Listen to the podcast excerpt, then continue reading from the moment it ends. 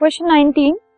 write an example of diffusion of air in water कि air जो है वो वाटर में मिक्स हो रही है इसका हमें एग्जांपल देना है। सो so, जब कार्बन डाइऑक्साइड और वाटर मिक्स होते हैं मतलब जब कार्बन डाइऑक्साइड वाटर में डिफ्यूज होती है सोडा वाटर बनाने के लिए that is an example of diffusion of air in water this podcast is brought you by hub hopper Shiksha Abhiyan अगर आपको ये पॉडकास्ट पसंद आया तो प्लीज़ लाइक शेयर और सब्सक्राइब करें और वीडियो क्लासेस के लिए शिक्षा अभियान के यूट्यूब चैनल पर जाएँ।